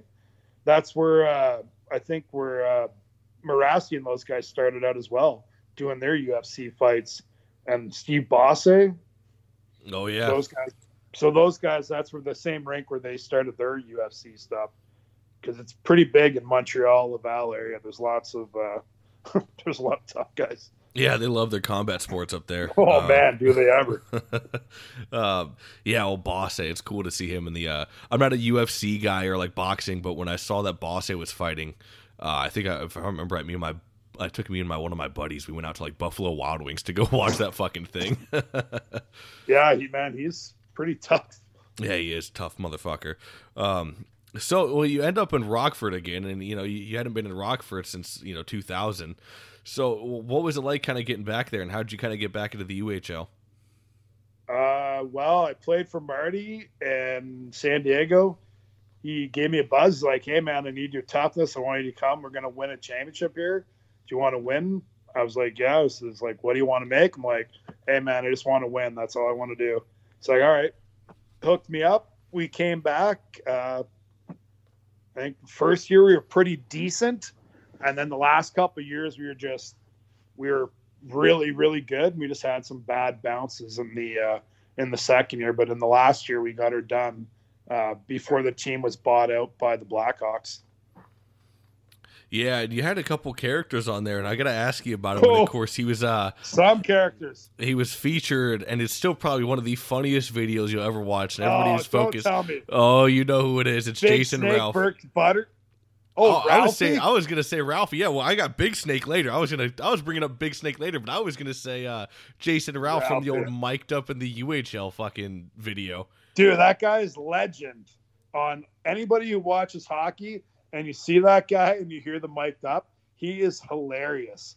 Like probably one of the funniest guys I ever played with, for sure, and probably the best captain that I played for in hockey. So just a good guy all around.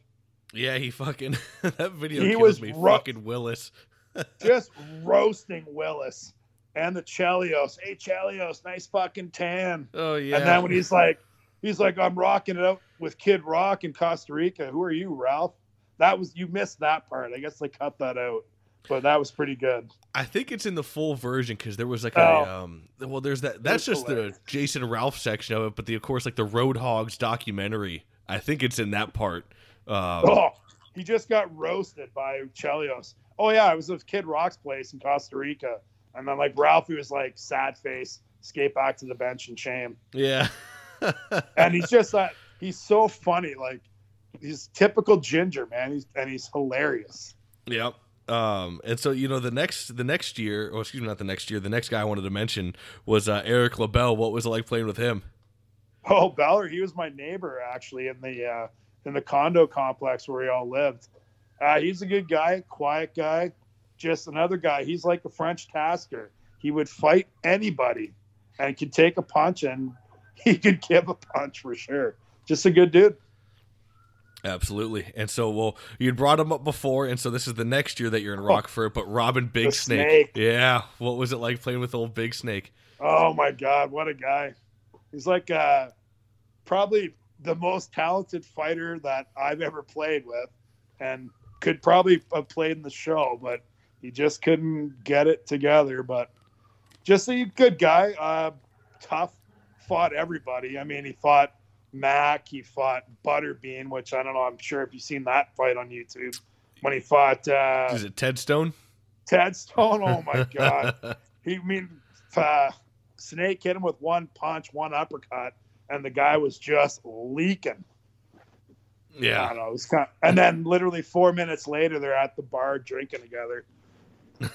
It was it was quite humorous.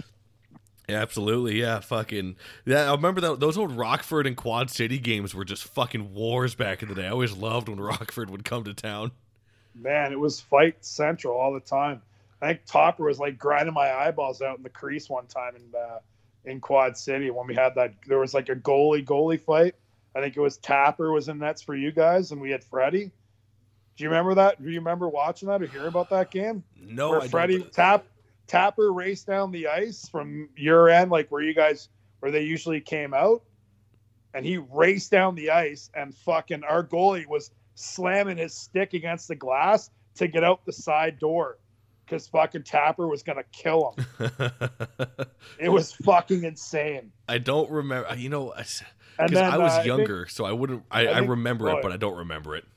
Luke Fritshaw fucking grabbed the hold of Tapper and they went like toe to toe in the crease where our goalie was like, I think Freddie actually got out the door somehow and was standing behind the glass. And Fritshaw and Tapper going toe to toe in the crease. It was pretty pretty funny. Yeah, absolutely. Fucking. it would, I would always go back and forth. So it would be like every other year I'd go back home because I live in Florida now. So I'd go back home to Iowa in the winter. So every other year I'd get to watch hockey. Um, so sometimes I'd miss it, and I was a little bit younger, so I couldn't remember quite everything. But I definitely remember any time that the uh, the Rockford Ice Hogs would come into the fucking barn, it was just a gong show every single time almost. Um, so it does sound like something I'm, I'm, I'm almost positive I probably saw at least one of the fucking brawls that you had with Quad City. oh, I think it uh, it probably had a lot to do with proximity too. Weren't we only like two or three hours away? yeah, From each other? far at all. Yeah, it was like the, Yeah, that was the big rivalry. and it just there was a hate on at both sides. Their their fans hated us, and our fans hated their team. But I don't know. They we both had good squads. I think. Oh yeah, for sure. Was just powerhouse teams. I fucking loved Yeah. it. Um, well, now finally, I'm actually here. Uh, you know, we're at the part in the notes now where your fight card comes up because, of course, I couldn't get anything um, from hockeyfights.com up until this point. So, you know, luckily we've been able to jog the memory a bit here and get some guys that you fought um, just off your memory. And of course, we we brought it up earlier, but you fought Brad Wingfield, but it was out in Danbury. What was it like having to go to that fucking place? Man, was that a scary place to walk into? Just they had how many guys did they have? Like I said, I think we talked about earlier the uh, one hundred thousand dollar a week uh, pay scale for the U-Haul Danbury Trashers. Oh, They were was- loaded with top guys. They had Mirasty, Bialowas, Wingfield, Ender, Stephen Peat played there. Fuck, it just Yeah, it goes Peter on. Peter was playing that because he he played when they came to Rockford. I don't know if he who did he fight? Maybe Snake fought him. I can't remember, but he was there. Like he fought one of the guys on our team. Maybe I fought. I don't think I fought him though. That's the guy who played in Washington, right? Yep, For the Caps. yep. Yeah, yeah. I don't know if I did. I think it was Snake that fought him. Yeah, so I mean, going into Danbury, it's it's got to look funny because you got this arena that was originally like a rec rink, and it was just transformed into this pro hockey league rink. Well, pro-ish because of course they can only fit maybe I don't know a thousand, two thousand I think it was people in there. Seven hundred, I think. Oh, maybe even lower than that then. Yeah, like when you were there though, it was packed. Like when they had that real, real, real tough team, like standing room only all the way around the rink. They were hanging off the rafters in that place. but that was a scary. They had a scary tough team.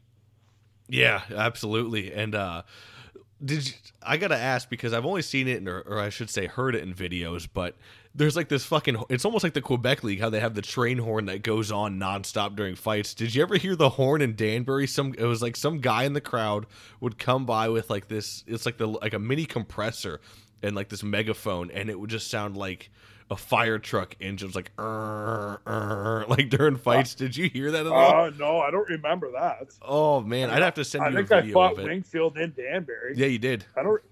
I don't remember that one. I don't know. Huh. I don't know if it was every. I don't think it was every fight, but he the dude had, and they called it like the the horn of death or like the horn from hell or something like that. Um, oh. and they had like this. Did you ever have any experience with like section? I think it was like 102 is what they called it, and it was supposed to be like where security was very lenient on what they could do and say to the other team and shit. I don't like remember those guys. I'm sure they're probably the guys where we walked out. They're just walking into the dressing room and they're just giving it to us, throwing pennies at us, spitting on us. Oh, I mean, Jesus! Throwing beers on us. Like, I mean, come on. It's a, li- it's a little much, but yeah, no, no kidding. Can't catch a fucking break. Um, but what was it like fighting Wingfield? I mean, just a strong dude. Guy's like a bull on skates.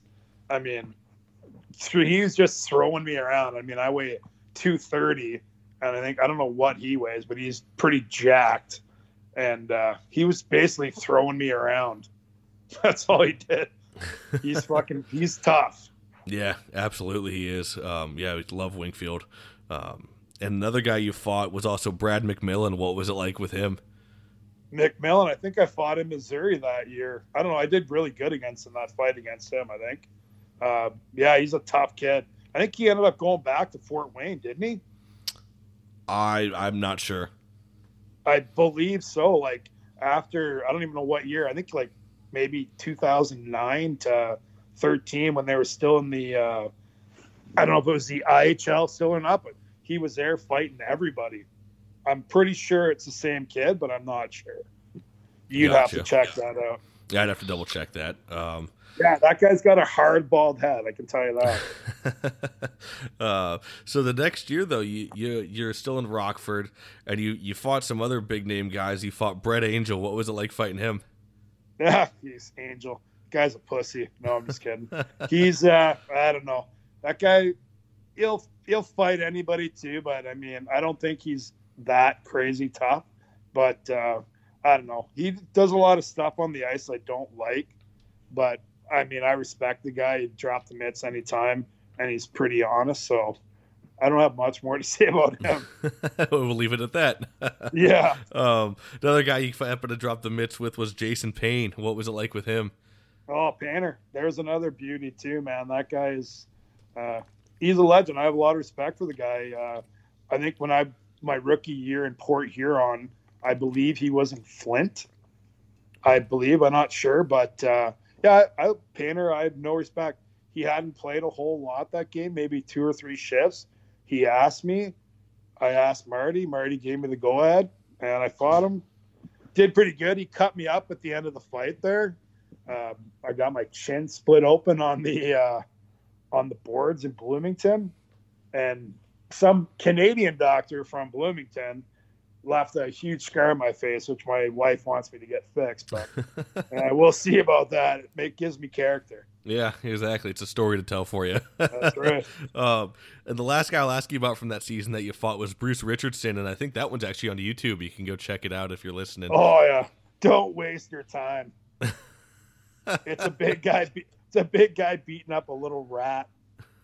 I don't know. The guy's a that guy would for his weight class, but I mean that guy was a player, so he shouldn't even been talking to me when that fight actually happened. He was like, I think he was lipping our bench about something, uh, and it was a play. I think it was a playoff game. To be honest, I'm not sure offhand, but I'm sure Fort Wayne, like usual, would have been packed to the rafters, just people screaming at us. I don't know what he did. He had done something and he was mouthing off, and I was just like, I had had it. He cross checked me, cross checked another guy, so I literally just pummeled them, and that was it. I wasn't gonna stop. I wasn't gonna stop, and then I did some stupid thing after, like I wanted to make it look like a ballerina move as I tossed my helmet, but it wasn't that graceful. it was graceful in your own way. We'll put, I we'll guess, like yeah. the old donkey way, grocery stick dropping his uh, bucket. um, so the next year, though, man, you end up in Elmira, and you're you're wrapping it up here as the last two years of hockey. Uh, you know, what was your experience like out there in Elmira? I loved it. Just a great, great town, great fans, great people.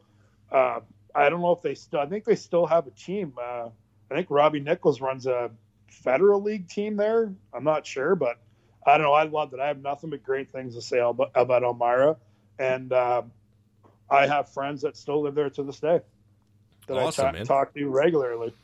Yeah, and uh, you know, I'll just ask you about a couple more guys here, and we'll uh, we'll get you on your way. Um, but you had a couple teammates that I got to ask you about, and one of them, a dude who played for a long time actually too. I think he was playing up until like 2019 or 2018. But uh, you fuck Frank Littlejohn. What was it like with him? Frank the Tank. Frankie, he's a tough little motherfucker, that guy. I mean, you don't ever, that's one thing I don't fuck with is farm boys and lacrosse players. And Frankie was apparently apparently a hell of a lacrosse player uh, in his day. I think he lives in Oshawa or Whitby, Ontario. I'm not sure, but yeah, Frankie was playing.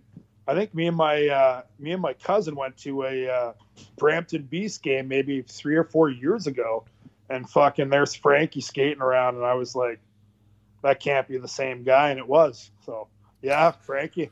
Yeah, how Good many guy. how many Little Johns do you know? it can't be. I mean, there's only there's only two. Yeah. Him and uh, I think his son is actually a really good player as well now these days. Because young lad's name's Tyler Littlejohn. I'm not sure. Not sure. But yeah. So yeah, Frankie, he would go anybody. That's a funny story too. Uh, Frankie, uh, we were playing in Wheeling. Was it in Wheeling? Yeah, it was in Wheeling, and Biz was playing. Bissonnette was out Oh, running his mouth. Yeah. So Biz is out running his mouth. He's trying to fight me. I'm like, Marty's like, looks at me. He's like, I always tell this to my buddies at work or like my friends. Like, I tell them the story because they're always talking about Biz and spitting Chiclets. Like, it's pretty popular up here. It's pretty huge. And the Pink Whitney. So, because I think they run their Instagram pretty well. So Biz is out there. He's sticking guys. He's chirping guys. He's cross checking me. And my coach is like, no, you can't fight this guy. This guy sucks. Well, then, by no means do I know anything about him at all. So a couple of years later, the guy's in the NHL. He's two-time East Coast Hockey League All-Star, and he's playing in the NHL. But my coach is telling me, you're too good to fight this guy. I don't know. I just thought that was very comical. and then all of a sudden, you look, Frankie doesn't even he doesn't even look. He just drops his mitts and just goes at him. Fucking hilarious. hilarious. Yeah, Biz uh, Biz really changed his role because he was actually really good in junior, and he kind of had to evolve a little bit to kind of stick around, and man. fuck, it worked out for him. Yeah, if you think it worked out very well. That's why I always laugh when they're like talking to him about Biz. Like, yeah, like that guy was uh, playing in the East Coast League against us. My coach said I was too good to fight him, and then two months later, the guy's in the NHL. It makes me, I was like, it makes me giggle. Yeah, absolutely. Um, Hilarious. another guy you had on the team was Chaz Johnson. What was it like with him? Oh Jesus, Chaz, what a machine that guy was! Great, great hockey player. He was probably too good of a hockey player to be playing in the East Coast League. He's that he's that good of a player. I mean, I played with Chaz in Rockford uh, along with Robin, and those were two guys that I thought for sure after the first year with us that we wouldn't we wouldn't see them again. But uh, just didn't turn out that way for them. I think Chaz played a few games up, but man, that guy was fast and hit like a monster truck. He would just truck guys and just kill guys. but and he could and he could play. He was a hell of a player. Right on, man. Um, yeah, and so we, you know, we talked about it a little bit. I think before we started, I think we talked about this fight, um, and we'll wrap it up uh, here. And it was your fight with you had Lalonde you fought there. Oh Uh, god, that guy. what what? And people listen. That- you can go watch this video, and it's quite comical. But what kind of uh, what were the events that transpired there? Uh, this guy has been like this guy all year would be like chase me, spearing me, like such a twit. I fought him twice. Beginning of the year, I think it was. Like one was an exhibition, one was in regular season. Like I don't know. I threw him around. He's whatever. So this game came up. I think I just got back from being on the IR for like two or three months with a concussion, and I was like out of shape. I think it was my last season. I was done. Like I was fried. My hands were a mess. My face was a mess, and my head was all messed up from uh, getting punched in the face all the time. So this guy Chaz got her all got them all riled up, and then this guy started spearing me and in the nuts. And I didn't wear a jock at the time because I never did, like I said earlier, or elbow pads because I just didn't like the feel. Uh, and so he slashes me. I think I slashed him hard as I could with my stick, one handed, like a backhand in tennis. And then he slashed my then he slashed my stick in half, and then he speared me. Then he speared me with like the broken end, and then I lost it. And then somehow we got tangled up on the boards, and he was like just literally laying on top of me on the boards. I was like losing my mind. I was losing my breath because I was so out of shape and gassed from being on the IR. It's so out of shape. And I somehow I got an arm free and just gave him one uppercut, and that was it. Lights out. Good night, Eileen. yeah, you. Uh, it's funny because you're wrestling on there on the boards, and it's probably like ten seconds you're sitting there, and then out of nowhere you cock your left hand back from fucking three states away and just fucking unload. Oh man, that was like a knuckle dragger. Yeah. that thing hit the. That almost hit the ice. and my buddy, at my buddy at his wedding, like in the summertime of that year, man, he still chirped me about that. Uh, uh, Luke Fulgham because he's, I think he's on the bench and he's like gives it to the guy over the boards, like right on his face or something. I don't know. It's pretty comical. yeah, he goes down I like just- a fucking I heap.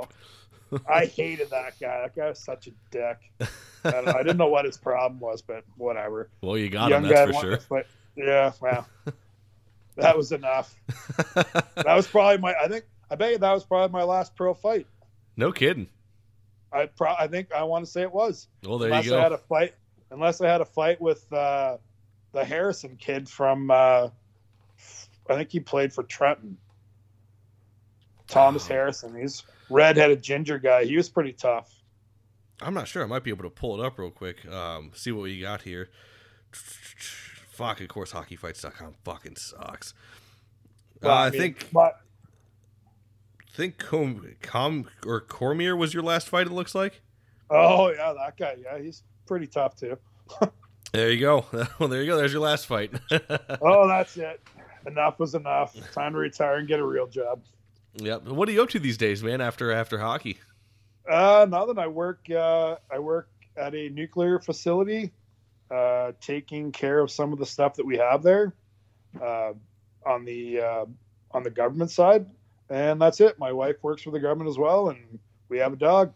We do some paddle boarding. We do some. Right now, we don't do anything because we're all stuck inside. But right. uh, You're stuck talking to my dumbass for an hour and a half. Yeah, Sorry. man, I don't mind it at all. It's, it's actually fun to talk some sports at least. I'm not a big fan of talking about myself, but it was fun. Um, not too much. We go to the gym. We've been doing workouts at home, and I mean, the dog is a lucky one on this quarantine. This dog's got more playtime in the last three weeks than he's had in the first nine months of his life. I think. oh yeah, our dog's so been in hog heaven too. Me being a shift worker and my wife working from home, she spends a majority of the time with him. So. Well, Other than go. that, not too much. I don't play hockey anymore because it's too dangerous to play where I live. it's uh, they take it a little too serious for my liking. So uh, I called the quits uh, about a year and a half, two years ago. Haven't touched the haven't touched the ice at all. Uh, play around with my nephew a little bit. He's going to be quite the player. Uh, he's going to be very good, uh, as are all the kids these days. I mean, all they do is play hockey uh, in Canada, even in the U.S. now. Uh, you guys really, really come up as well with the talent.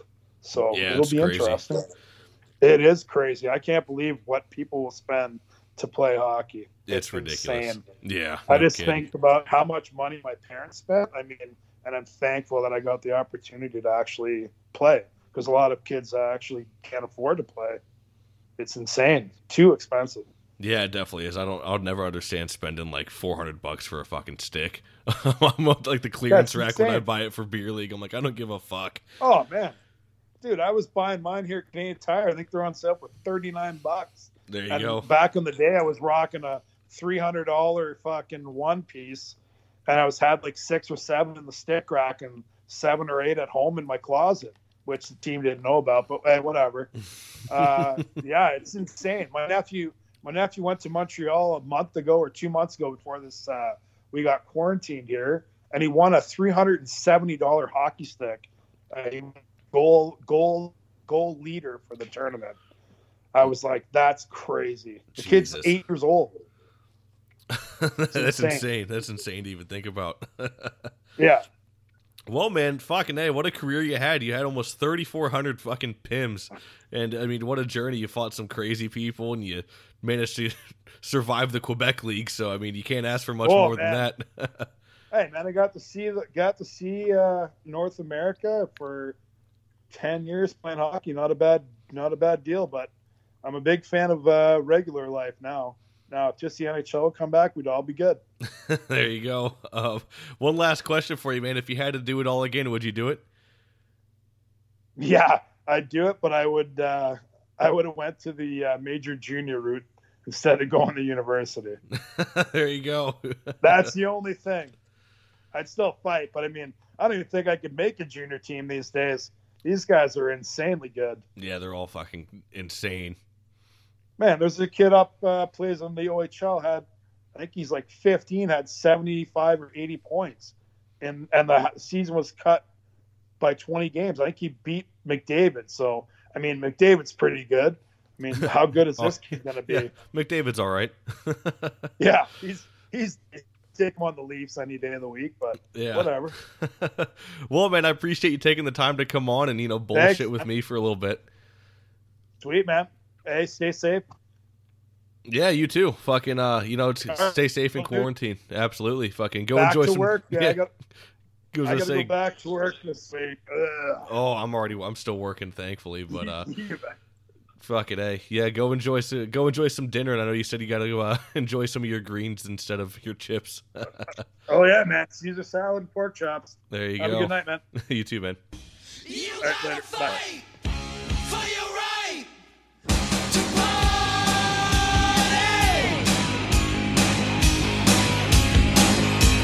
You got